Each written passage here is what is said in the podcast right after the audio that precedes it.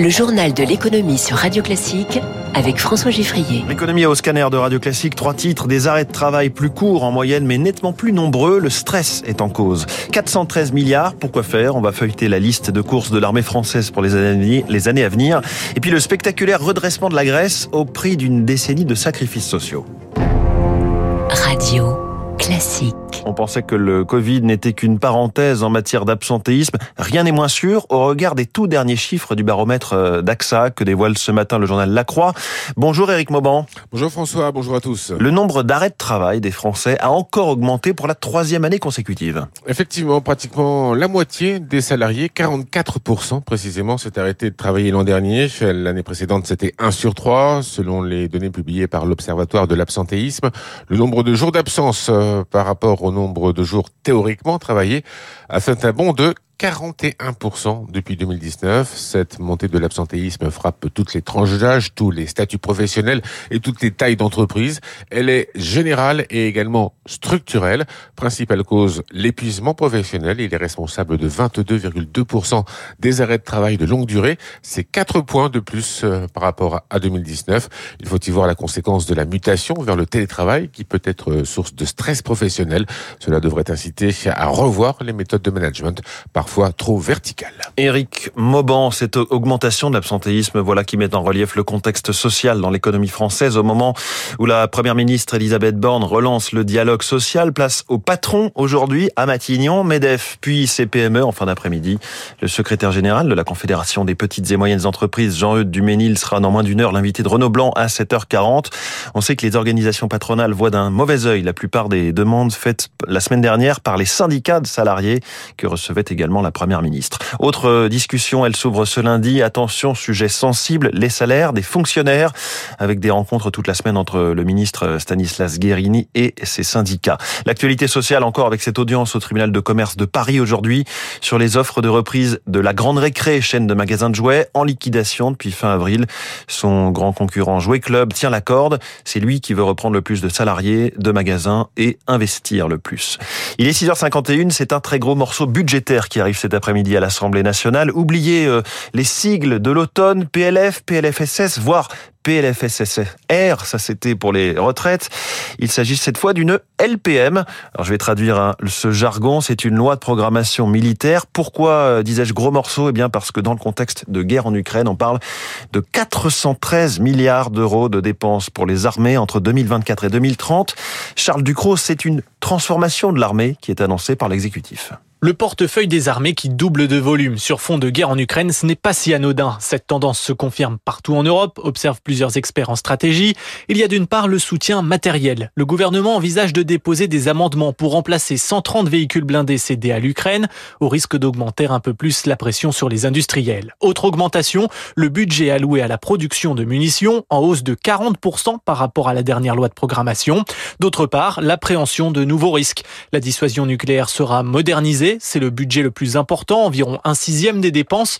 Le texte précise aussi que les renseignements militaires seront dotés de nouveaux moyens. Enfin, le gouvernement souhaite 4 milliards d'euros pour renforcer la lutte contre les cyberattaques. C'était seulement 1 milliard en 2019. Charles Ducrot, la chose militaire, également au cœur des débats du G7 tout le week-end au Japon à Hiroshima, puisque le président ukrainien est venu en invité surprise, d'ailleurs dans un avion euh, aux couleurs de la République française.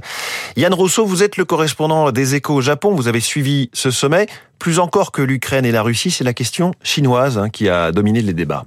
À Hiroshima, la Chine a été au cœur de plusieurs débats. Les pays du G7 voulaient absolument clarifier leur position vis-à-vis de la seconde puissance économique mondiale, avec laquelle ils ont de plus en plus de différents, que ce soit l'espionnage industriel, les brimades sur les entreprises étrangères installées sur place, ou alors les campagnes de coercition économique que Pékin lance maintenant contre les pays qui sont jugés euh, inamicaux. Alors, les débats ont été assez animés. Le Japon et les pays anglo-saxons, notamment les États-Unis et le Canada, étaient partisans d'une posture assez ferme face à Pékin. Leurs entreprises diversifient déjà beaucoup leurs investissements hors de Chine mais les Européens, et particulièrement la France, ne voulaient pas envenimer la situation. Emmanuel Macron a expliqué qu'il ne fallait bien sûr pas faire preuve de naïveté face à la Chine, mais qu'il ne fallait pas non plus risquer une escalade des tensions économiques. Pour le président français, ça serait une stratégie contre-productive au moment où la communauté internationale a besoin de Pékin pour régler les grands problèmes du monde. Yann Rousseau, euh, en ligne du Japon, au bout du compte, que disent finalement les pays du G7 dans leur communiqué final?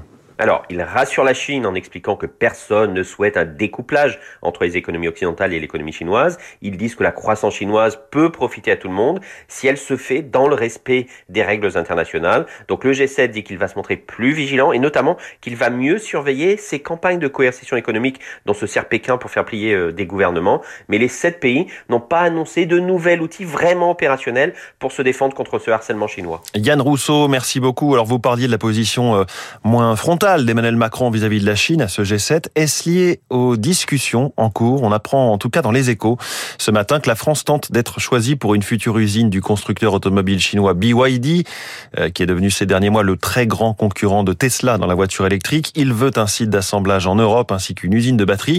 L'Allemagne et l'Espagne sont également candidates. Sur les marchés financiers, le dollar s'est un peu repris. Il faut 1,0821 pour 1 euro. À Tokyo, le Nikkei est en ce moment en hausse de 0,74%. Le pétrole, le baril de Brent est à 75 dollars. En Grèce, la droite sortante est en tête des législatives d'hier, mais sans majorité absolue. Elle veut donc de nouvelles élections dans quelques semaines avec un mode de scrutin qui pourrait cette fois lui donner l'avantage décisif. Tout cela dans un contexte de redressement très impressionnant du pays.